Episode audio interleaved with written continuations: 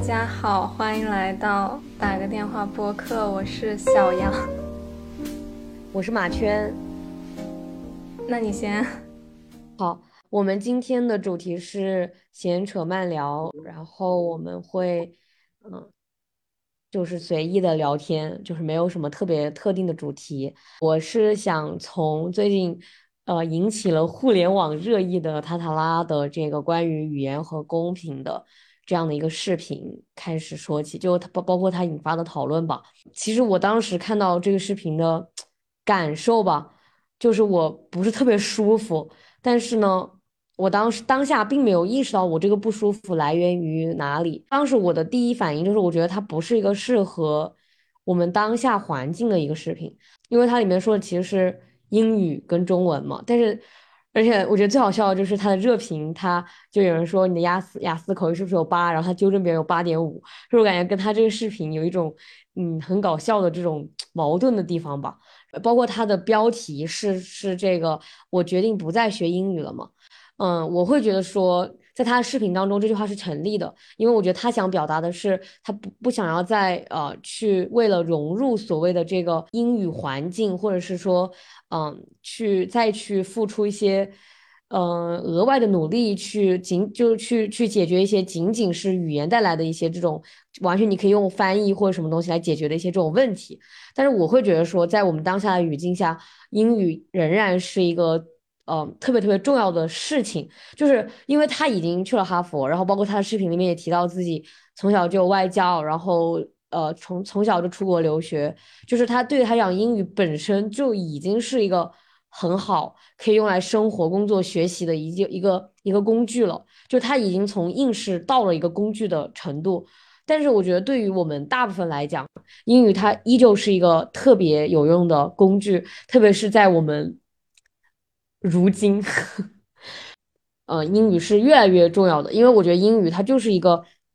通俗来讲，就是可以打开新世界大门，而且我觉得，就是现在绝大部分文献也确实是，就是各个领域的东，各个领域。很先进的东西也依旧是英语写成的，在现在这个大环境下，特别是在这种润学当道的情况下，就大家都在越来越寻求一些新的生活方式，或者是想要去到新的国家，类似于这种的时候来说这个视频，我觉得至少是在微博这样的环境它是不合适的。包括他自己调这是给哈佛交的作业嘛，就是我觉得他不可避免的会带有一些这种精英的视角。但是我并不会觉得说，因为你有精英的视角或者你有这种 privilege，你就不应该去发声。但是发生的发生的这个场地或者是时间没有那么的合适吧。然后第二个我想我想说的就是，我觉得我不是的是，我觉得在我们中国的语言和公平，其实是汉语和少数民族的语言，就是我觉得这个是嗯。很少有人关注的吧，因为其实我自己也不是一个很关注这个事情的人。但是我当时看到这个视频的时候，就突然想起来了，包括之前互联网很多的讨论，母语的消失，就是我们越来越用很多很多的缩写，很多很多的不可说，甚至就是你要用各种各样的排版或者是方式来来发表一些文章，就是这也是一种语言的消失。然后包括就是我们根本就没有办法听到。别的民族的语言，在这个在这样在我们的主流社会当中，或者是一些方言，方言就是在很多学校里也是不会被作为教学语言来使用的。所以我会觉得说，啊，我并不是说塔塔拉有这个义务或者怎么样，他一定要提到这一点。我只是呃通过他的视频，就是延伸的想到我们国家的一个这个语言和公平的问题。我我觉得还挺难讲的，就是这个事情，其实有很多很多不同的点可以去探讨。因为我觉得当时我也是看到了，嗯，是嗯提到了他说他那个评论里回复雅思八点五的那个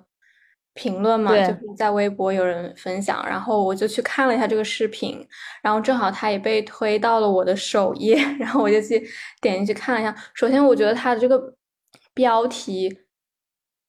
其实是有一点点标题党的，我觉得，因为和他的那个视频的主题，我觉得如果是他提到一些语言和公平啊这样的字眼都会比较好，但是如果就是那样一句话，就说我决定，当然对他个人来讲，这个选择是 OK 的，就他可以选择之后不学习英语。但是我觉得这是在他已经英语很好的 情况下，他才能去做的一个选择。而且我觉得英语对于大部分的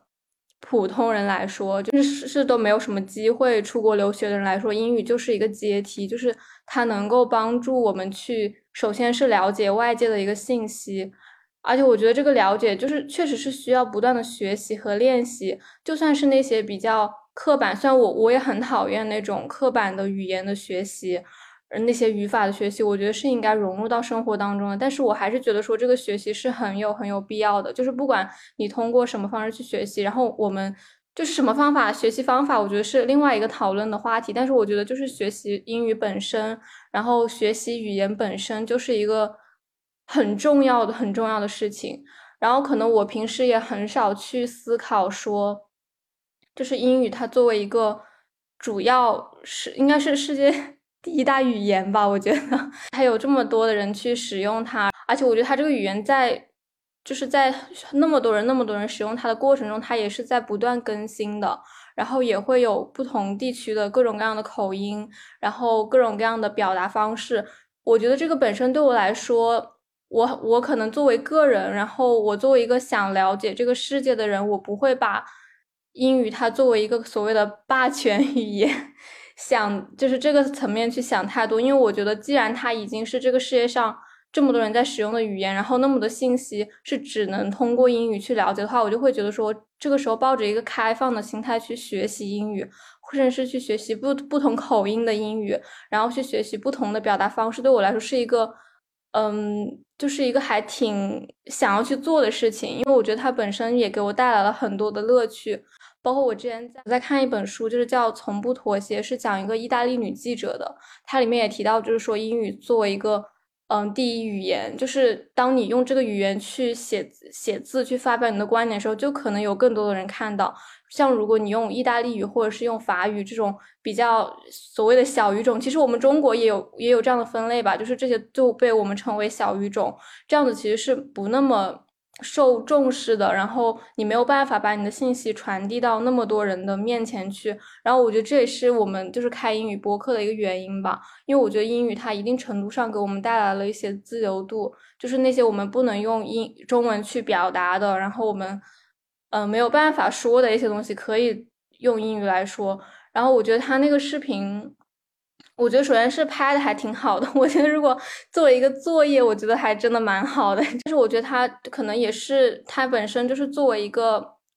少少数人吧，就是作为拥有特权的一小部分人，他可能很难。虽然在那个英语中文的语境下，他是属于少数群体，是属于相对弱势的那个。群体，但是在中国，我觉得他一定是属于那么很小很小一部分人当中的一个。然后，我觉得如果他也能有对自己的这个北，因为他是北京人嘛，然后有对这个自己就是北京人的这个身份的反思，我觉得可能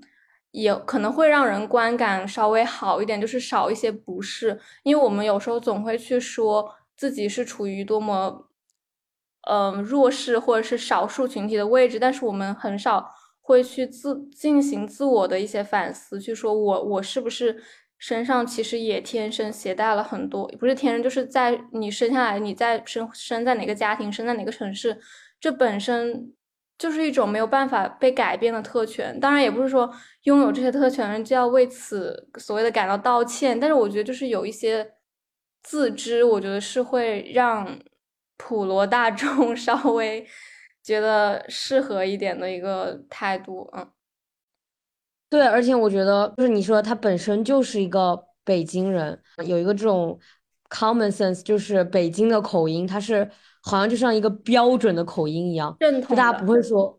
对，正统的所谓正统的口音，就是大家会觉得北京话是。标准的普通话，就算你有口音，也是所谓的京腔，对吧？但是我们其他人的口音，大家就会说你是不是在说，比如说长沙话，就是塑料普通话，类似于这种。所以我会觉得说，他本身就是在他的环境当中，他是不管是在他的国家，就是在中国，他也是一直都有这个，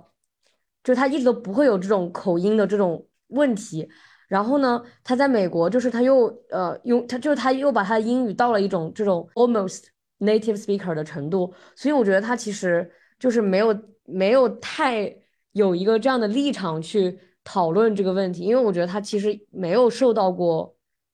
所谓的语言霸凌这种东西。觉得关于这个口音的问题，就是我还想再多说一点点。就是我会觉得说，不管是英语还是中文，它就肯定都会有很多很多不同的口音。就包括之前，我觉得在小红书上有一个讨论，我觉得也很也很呃值得我们来说一下，就是关于这个英语口音，就所谓标准的发音，所谓 native speaker。就是我在美国上学，我真的意识到，就 native speaker 他们自己本身也有很多很多的口音。就是我觉得我们中国人觉得的这种标准的口音，它其实就是美国的白人，或者是就是偏这种什么。西海就是这种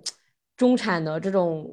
这种白人 L A 方面的这种口音，包括他们的语音语调啊什么的，都是就是我们会觉得说这样的口音才是标准的口音。但其实我觉得口音真的不重要，就是中国人有中国人口音，印度人有印度口音，日本有日本的口音，就是大家都是英语，就包括英国人还觉得美国人的英语不是英语呢。就是我会觉得这种东西 确实就是没那么重要。就是我觉得如果说。哦，你因为口音觉得自己不敢去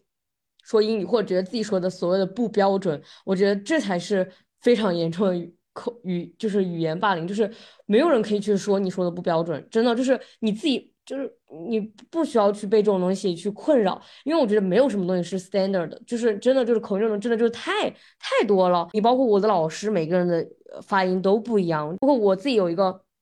就我们学校有个中国老师，他已经做到 professor 的程度了，但是他说英语还是非常的，甚至我觉得会比嗯很多很多中国的学生都要更加的中国口音，但也无所谓啊，他依旧是一个 professor，就是学校都认可他可以成为一个 professor，所以我觉得这个东西真的不重要。我希望就是听我们播客的朋友们，如果你因为口音这种东西还在困扰的话，我觉得那真是大可不必。真的就是我觉得美国人对这种东西的要求就是你说的话别人能听懂就行，就是或者是你说慢一点。就可以了。我觉得这真的不是一个可以困扰大家问题。对，对。然后我想到我之前看的一个公众号推送，然后他本身是一个可以说是英语博主吧，然后他也会在 B 站上跟一些那种外刊精读的视频嘛。他就在这个公众号里面写了一件事情，就是他他现在是在英国留学嘛，然后他就说他有一次去超市的时候，他就听到了一个应该是。中国女生在收银，就是跟收银的人交流嘛，然后说给我一个袋子，然后那个英国女生，呃，不是那个中国女生，她可能就直接说的是 give me a bag，就是她可能并没有考虑到当下的一些所谓的礼貌用语，因为我觉得这种语境和你的一些基本的礼貌是你应该去掌握的，尤其是你生活在。就是你要去考虑你生活那个国家他们的礼仪，然后你也不能像中文，你不可能直接跟别人说给我一个袋子，你可以，你可，我觉得你最好是加上一个请，但是可能他就会觉得说。那个服务员对他的脸色不太好，然后那个那个公众号博主他就提到说，又听到 他跟别人打电话抱怨说，这个超市的这个收银员脸色怎么怎么巴拉巴拉怎么怎么样。然后他这个文章推文就是讨论，就是说你要去考虑礼貌方面的事情，包括我学法语，它其实也有一个区分你和您，就这个你真的是要去把握。然后这个也是你在你如果要学习一门语言，包括学习英语，你也要考虑到这东西，而不是说。去纠结语音，因为我觉得那种口音就是一个没有，就是你首先承认没有标准，然后我觉得一些各种各样的束缚就没有了。但是我觉得一些基本的礼貌用语，我觉得是大家应该要去注意的一个事情。包括你通过学习语言去了解别人的一些可能不同的表达，然后不同的一些所谓的禁忌吧，就是你应该也要知道哪些东西是在那个语言里是敏感的，然后。哪些东西是你可以说的，然后哪些东西是你不可以说的，这些都是你要去学习。而且我觉得这也不仅仅是局限在记单词，然后去记它的语法怎么用这些东西，而是你在日常生活中去学到的一些东西吧。那你没有语言环境，你可以去，嗯，自己其实网上有很多，就是可以去了解一下，在不同情境下怎么去使用英语，而不是说去非常纠结自己说的是哪个口音的英语。对对对，我觉得你说这个很对。我自己在这边，嗯，因为发了很多次邮件，所以就是深有感受。他们这边发邮件会让你觉得特别特别舒服，特别特别有礼貌。就是包括之前我我看到会有很多人说美国的什么，就是这种虚假的公，就是会觉得他们这种这种东西很虚假，会觉得他们这样非常的这个，我不我不知道怎么说这个词叫什么来着，就是觉得他们这样很虚伪，因为觉得他们这种虚伪的热情，就他们对谁都很有礼貌，类似于这种。但我个人感觉是，我真的很喜欢这种，就是每个人给你发邮件说话都特别特别的。客气有礼貌，然后特别特别舒服。对，就是真的，就是老师给你回邮件，就是最少最少也会说 Melody，然后谢谢你给我发的邮件，然后说呃，然后最后也会说希望你度过一个美好的周几周几。然后他也会说他他首先就是会至少是先肯定你，或者是怎么样。包括就是我之前给一个嗯。就是在咨询一个事情的进度，然后那个人也会说啊，目前为止你已经做得很好了，你已经完全的在这个进度上，就是类似于这种东西，我会觉得说我很喜欢，就是我也会去做这样的人，就是会给别人发邮件之前也斟酌一下，就是我这样发会不会让别人心里感到舒服，我不并不会觉得嗯这样发很麻烦或者这样发很假什么的，就是我会觉得说这个假在哪里？为什么对别人有礼貌让别人舒服是一个假的事情呢？然后我还有个嗯，就是有一个不理解的，就是延伸的点，就是我感觉嗯，中国有很多很多人喜欢把自己说话很直、很直接当做自己的美德，就说啊，我这个人说话很直，不绕弯的，就这种感觉。我会觉得有时候说话很直就是一个很冒犯人的事情，就是就是你为什么会觉得说你冒犯到别人，然后把他当做一个自己的美德，就是你好像好像说话委婉的人就是很虚伪的人一样。但是我会觉得说。如果能让你自己很舒服，别人也很舒服，为什么就是何乐而不为呢？我会觉得说，就是这种适当的、恰当的礼貌和礼仪，就是是一个让人都很舒服的这种社交距离。对，我觉得有人会不习惯，然后可能因为我觉得，我觉得我们两边的文化其实挺不一样的。就是像美国那边可能就是邮件沟通，但是我想到我跟我学校的老师就直接是在微信的对话框里面，就是而且，你会觉得两个人。的那种沟通和交流就非常的直接，就是你就是问一个问题，或者是你最多就加上一个请字，然后他再来回复你，然后也是一个比较很断断续续的那种，并没有一个就一件事情去了解一个事。当然，也有人会觉得这样的沟通就是效率更高了，就会觉得说嗯非常值得拿的。但是我觉得就是我我也还挺喜欢那种。人与人之间稍微有距离感的那种礼貌，我觉得还是就是一种基本的互相尊重吧。然后，包括我觉得说中文其实也需要有这些东西，就是在日常的生活当中，你不能是直接去，比如说你直接叫别人干什么干什么，你肯定要加一个请，或者是嗯加一个那啥。然后我还我还想到它里面提到的一个，就是说你在国外，你可能去问别人一些东西，你最好要加上那个 ex excuse me。就其实这个是这个东西，我在之前学的时候我挺不理解，而且我也挺不能消化的。就是我觉得我不能很自然的说出来这个句子，因为我觉得这个，因为这个词翻译成中文就有点像什么，嗯，不好意思，不好意思，对，不好意思，对不起。但是我就觉得，我我可能在中用中文就会说你好这种 来作为一个句子的开头，我觉得可能是同样的同样的一个作用吧。但是我觉得可能在我的。心里那个 excuse me 就有点有点道歉的那种感觉，但是我看了那个推文之后，我就会觉得说，这个可能就是别人的一个文化习惯，就你有你你自己语言的一个文化习惯，然后别人有别人的一个文化习惯。如果你在别人那个文化环境下，你我觉得最好是去尊重，然后这就是去尝试去使用这种，嗯，所谓的有点像水词 这种，但是我觉得也是一个比较很必要的一个过程吧，嗯。对，但是而且我觉得其实这个东西你没有关系的，就是我觉得你如果不在那个语言环境下，你说不出 excuse me 就也没有关系，因为我觉得这种东西就是你自然而然，如果你到了一个语言环境，你就是会会说的。对，那我们就接着聊一下你 说的那个 火。哦，可以可以，因为我觉得塔拉这个视频受到这么大的讨论的一个原因，也是因为它本身就是一个。粉丝量很大的一个博主吧，其实我也不了解什么什么叫粉丝量大，但我感觉就还挺多人关注的。然后我们就想聊一下，就是面对一些争议，因为现在就是自媒体嘛，就是大家都是针对一个人发出来的内容做点评，然后我觉得也不可避免的会去讨论到他个人的一些东西。我觉得这个还就是也挺复杂，但是也挺有意思的。但是我觉得他本身就是一个做这种个人分享的博主吧。对，就是可能每个自媒体类型不同，但他就是那种因为事物，就是把自己的所有的成长历程，然后放到微博上来，所以才吸引大家关注他的。就是我觉得这种的话，他本身就一定程度的挺自我暴露的。我觉得就是可能这样的这样程度的分享一定会引起一些攻击吧。是的，而且我觉得人们可能会去，嗯。就是因为他，也就是如果他的粉丝，然后他的关注者，就是都能够看到他的生活的环境，然后他的生长的背景，还有生长的条件，包括他，嗯，像作为更新，就是更新视频，然后会去聊自己的一些近况，这样的博主，就是我觉得对于一个内容讨论是完全 OK 的，就是你也可以对他的表达出来的东西表达。不同的意见，或者是你表达赞同都是 OK 的，但是我觉得有另外两个极端，就是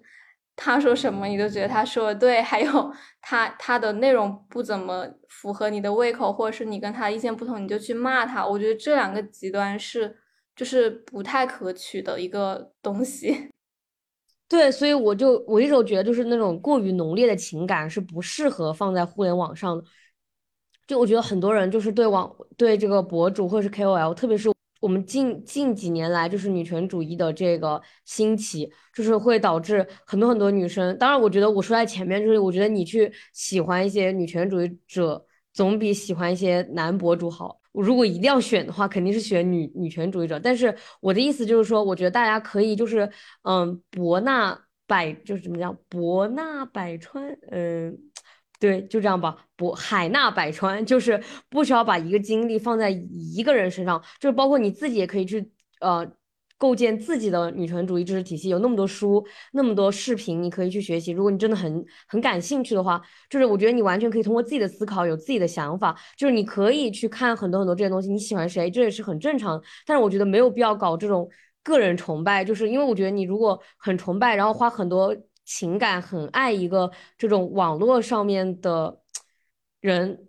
那你最后你就有可能会恨他，因为我觉得就是这种爱和恨都是非常浓烈的情绪，就是你没有办没有必要把它放在一个这种互联网上面，因为我觉得互联网就是一个没有办法承受得住这么浓烈的情绪的地方。就我觉得我现在我我现在在互联网看到很多东西，我都会觉得说，就是就是一些很浓烈的情感为什么会？这么的这么浓烈，就是比如说很恨一个国家，很恨一个什么东西，我会觉得说这种东西都嗯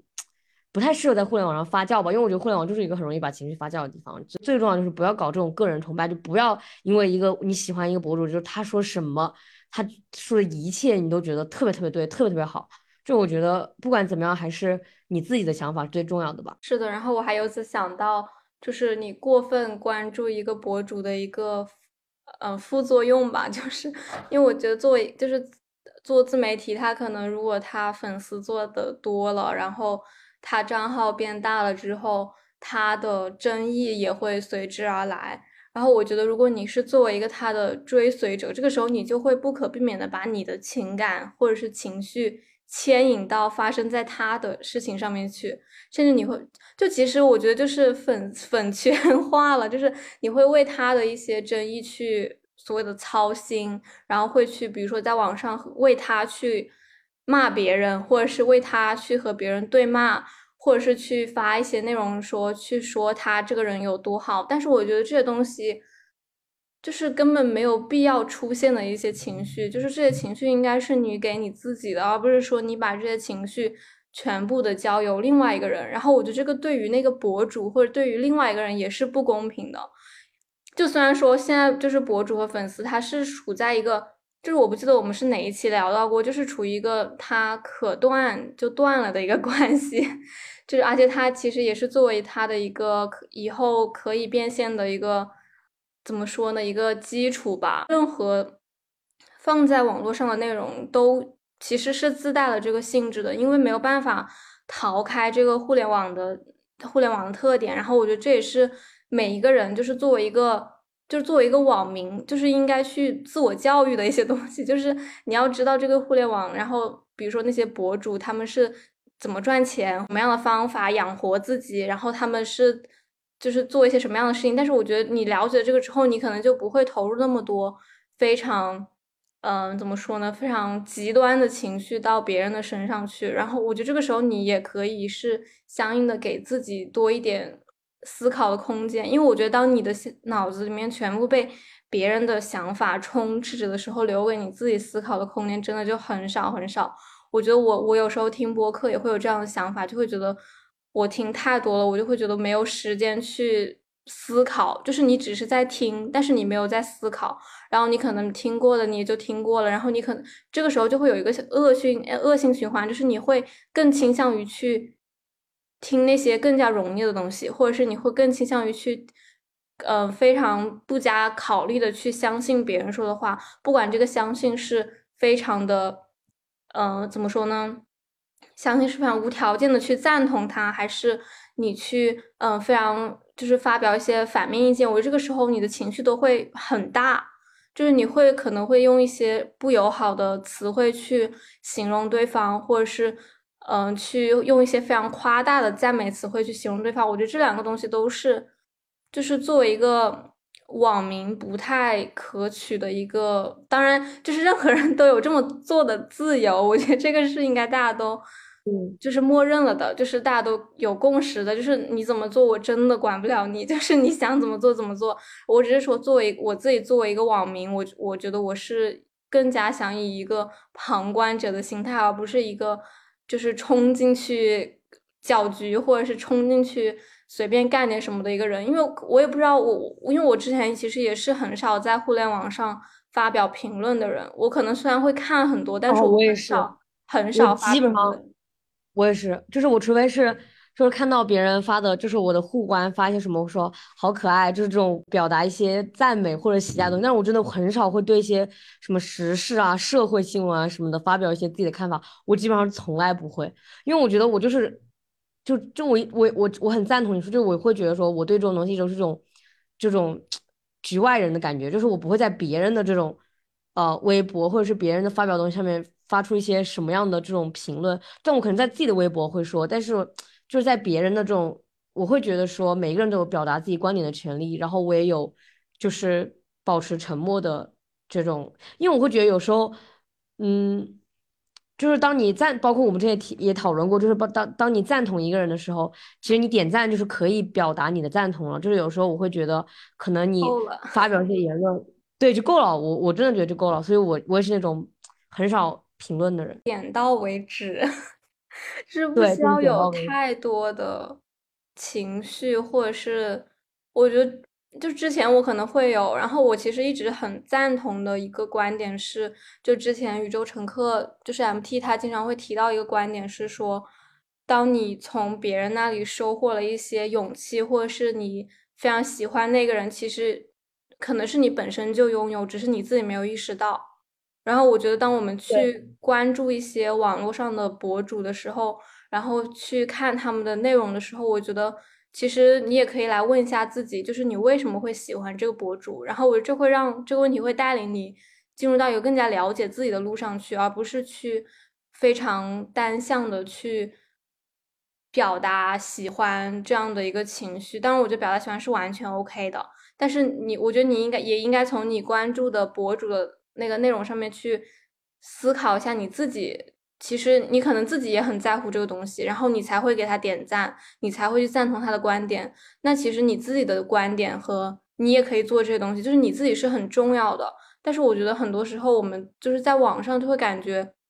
别人的生活好好，然后别人的生活好多人关注，就是会觉得自己是一个非常渺小的一个姿态吧。就是，但我觉得当你去喜欢一个人的时候，真的其实可以照见你自己，可能也是有那个。跟那个人的共性的，你喜欢的可能只是你们之间的共性，而不是说真正的那个人。因为我觉得网络上的人他展现的都是自己的非常非常小的一面，你真的没有办法去了解，或者是你也不应该去抱着就是了解他的全方位的生活。我觉得这个是不可能，我觉得法律上 也是不太可取的一个东西。但这个如果你能通过你关注的一些内容去照见到你自己，其实。也在乎的那些东西，我觉得就还挺好的。对，本身就是你会被什么样的人吸引，代表你什么样的人吗？就我觉得你刚说的很对，就是当你喜欢一个人的时候，你可以去看一看自己是不是也其实拥有那样一些的潜能。就反正就是总而言之，不要去把太多太多精力放在别人身上，而是放在自己身上吧。对，然后我觉得这个就不可避免的 又就是你你真的要去切割你的网络和你的线下生活。对。对，我觉得这个真的就是太重要了，就是你不能让那个线上的世界去随意的直接就是入侵你的线下的一些东西，因为我觉得情绪都是现实的东西，但是网络它是虚拟的，就就就是当你试着把一个非常实在的东西投入到一个虚拟的世界里去的时候，这个本身我觉得就是有矛盾的一个东西，然后我觉得也是互联网它不能够承载你的那么多情绪。或或许我们可以，比如说通过看搞笑视频，或者是看一些嗯节目，或者是一些视频，获得一些快乐。但是我觉得你在网络上获得快乐同时，你也不要忘记说去线下，至少也去获得同样的快乐。就是你不能把你的情绪，包括你的伤心的情绪也好，包括你的一个兴奋情绪，或者是你要去学习一些别人的经验这些东西，你都应该在线下有。相当的一些现实的一些东西，比如说你在网上学一个学习的经验，你肯定也要到线下去实践，你才知道自己真的适不适合，你才能对这个事情这个呃道理本身有一个更加客观的认识。但是如果你只是一味的在网络上表达说啊这个方法好好，然后说这个真的超级好，什么什么这样的，我觉得就会是一个有点，我觉得是一对我来说很消耗的一个事情，因为我觉得线下它本身就是一个。让你能够充电，但是我觉得一旦我到网络上，我其实就是在把我的注意力给了别人，然后我也是处在一个非常疲惫，然后非常无意识的去刷一些内容的一个状态。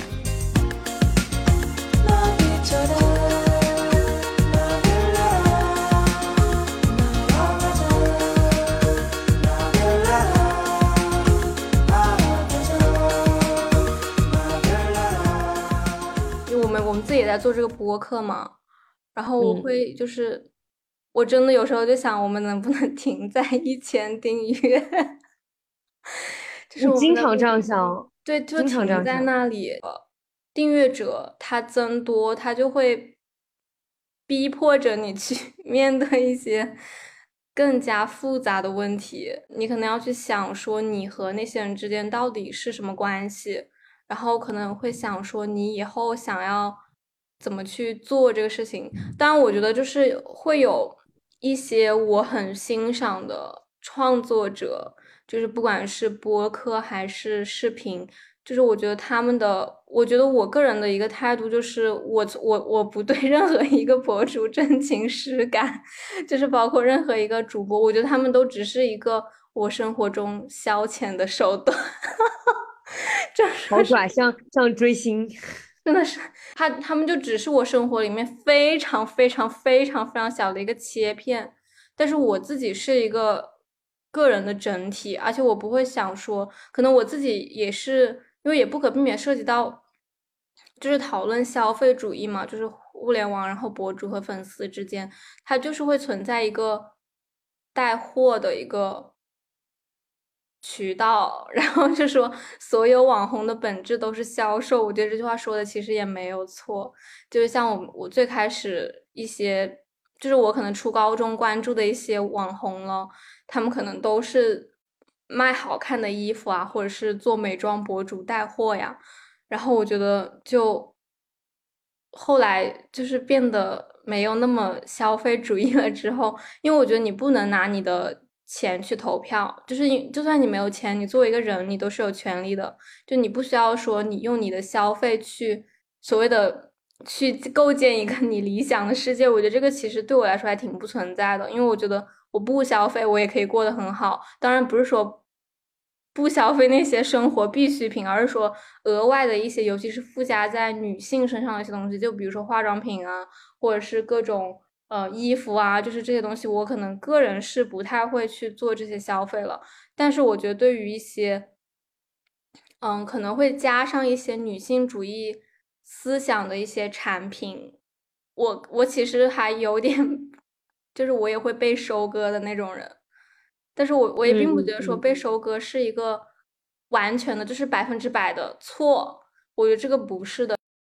还是要看你当下的，因为我觉得这个背景很重要，就是你的每个人的生活条件，然后你手里能用的钱的数量，然后包括你这笔钱除了用这个，你还能去干什么，就这些东西都是在。你做出每一笔消费之前，应该去思考的一个东西，尤其是你在网络上，因为所谓的因为一些情感的投入，你想要去打引号的支持某个人，我觉得这个其实是不存在的，就是 就是别人没有你的支持也能活得很好，况且别人有那么多人去支持。当然，这个时候我有时候会看到，因为我我自己就是我会去爱发电经常看一下嘛。然后我也会去关注别别的播客的他们的一些发展的方向，就会有就是开发店，然后包括各种其他的方式。但我我有时候就会觉得说，凭什么有些男的能赚那么多钱？就是我就会有这样的想法，我说就他们那些就是那些头部的那些订阅量很大的播客了，然后也包括也会有一些付费的播客，就是我之前看就是 B 站有个 UP 主叫什么 Kate and Sad Sad，。我没有关注他们，就是一对情侣吧。我没有关注，但是我知道是情侣。嗯，我好像那天看到他们求婚的视频，对吧？对对对。然后我那个爱发电上，它的一个首页就有他们的付费播客内容。就我首先觉得，就是单纯的内容创作者做付费内容是没有任何问题的。但是我又不得不去思考，说我这个，因为当你去，因为就是你卖一样东西的时候，你是不是要去想？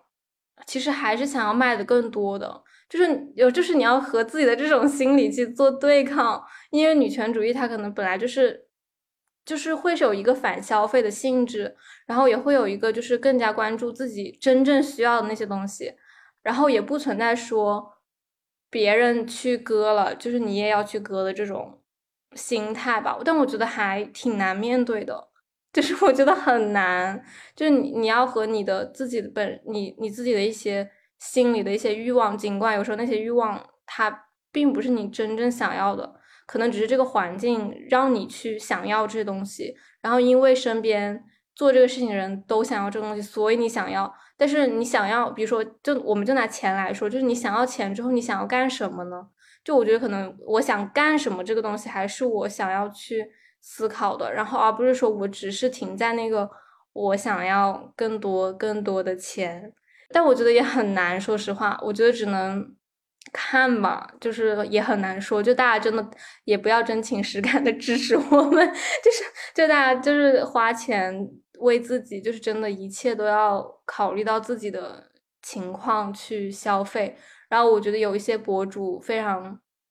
居高临下的说这个东西是一个前提的时候。也是不太好，因为我觉得就是你必须要还是要，但是也不能说我需要为每一个消费者负责，而是，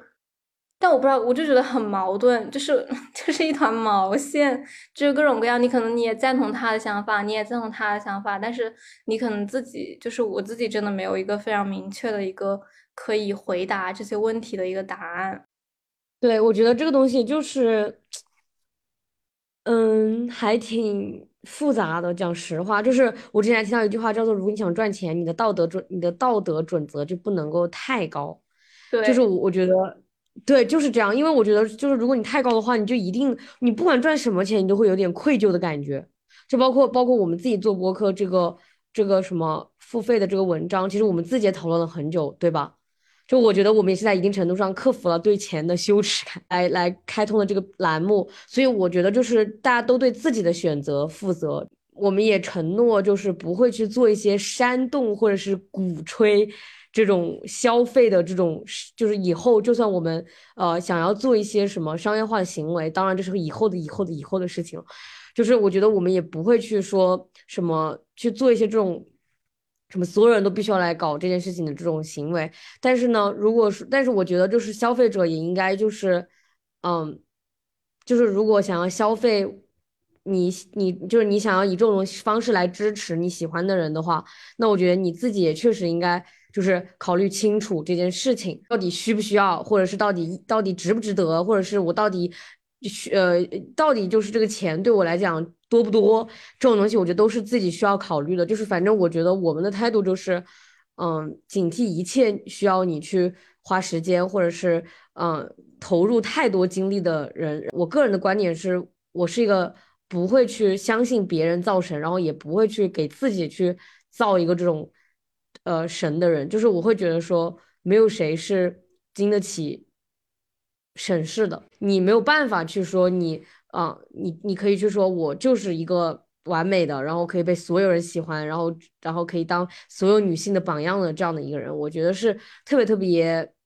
不可能的。所以我会觉得说，警惕警惕这种东西吧，就是警惕这种嗯，想要当你人生领袖的人生导师的这样的一个人或者是事，因为我觉得有点像爹，就是。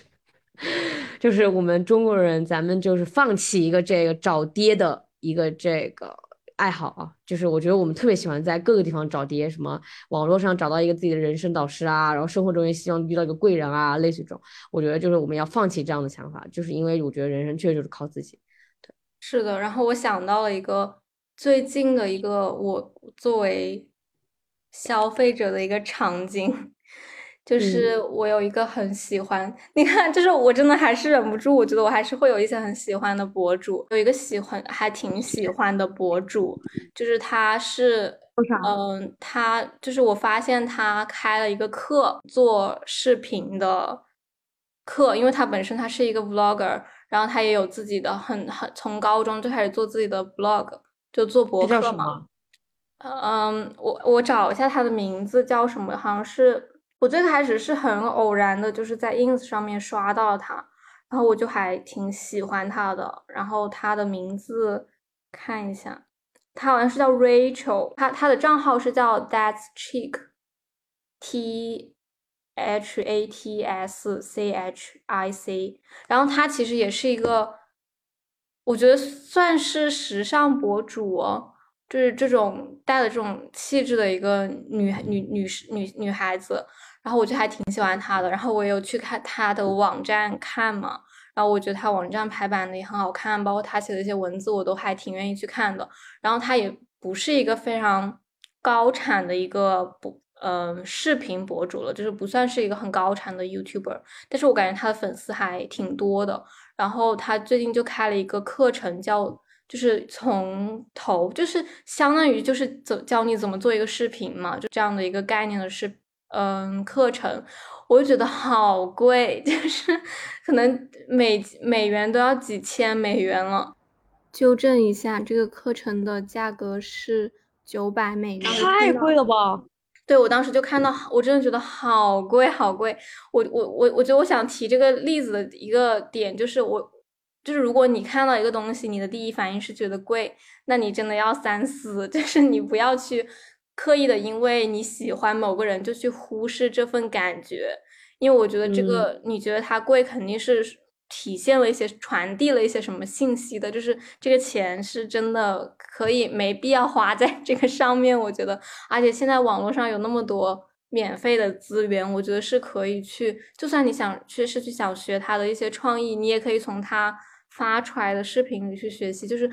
没有必要花你觉得贵的钱，就是。但我觉得这种，我觉得他也是可以这么做的。我依然，我也不会因为他做了这个事情就去就不喜欢他了，或者是去讨厌他。我依然很欣赏他，就是作为一个博主的这种这个形象，我觉得我我还是挺喜欢的。但是确实要分清楚喜欢和因为喜欢花钱这两件事情。确实，这个花钱这个东西，嗯，怎么说呢？我感觉也很难说吧，就是因为我觉得，嗯，你喜欢一个人的方式不一定是花钱嘛，对吧？就是如果说你到包括你刚刚说，你如果第一反应觉得贵的话，那我觉得它就是贵，不管你怎么去想来想去，它就是还是贵。如果你第一反应不觉得贵，那就是不贵。所以我觉得还是要根据自己的这个经济状况来。还有一个就是之前一直看到一个讨论说，就是不要做全职博主。我觉得也是，就是因为如果当你的真正的就是直接的收入来源变成了 你你的关注者的时候，你可能就我觉得在国内这个生态下，其实还挺就挺有可能畸形的，就是你的一些想法，或者是甚至你的创意灵感都会枯竭，因为因为我觉得金主嘛。对啊，对啊，而且这个你跟你的 follower 的这个关系也会不不对等了，就是你你你不会再就是那么纯粹的去想分享一些什么东西，就是你就是在想说要怎么样去靠这个东西活下来，靠这个东西来养来养活自己，对吧？而且我觉得全职博主在一定程度上，他就是会，他产出的内容也会更无聊吧，因为你生活中就是围绕着这件事情，你就是为了产出内容而产出内容，为了去哪里拍一组美照而去拍一组照片，就我觉得这个事情本身它就会让你的分享也会变得很无聊，对于你的 follower 来说也会变得就是没没有那么多可看性了，所以我会觉得说全职博主实在不是一个 那么好的选择吧，对 我也觉得。对，所以就希望大家听了这期节目，就尽可能的多花一些时间远离 网络，就是在现实中找一些真实的快乐的事情去干，我觉得是比较有意义的。感谢大家的收听，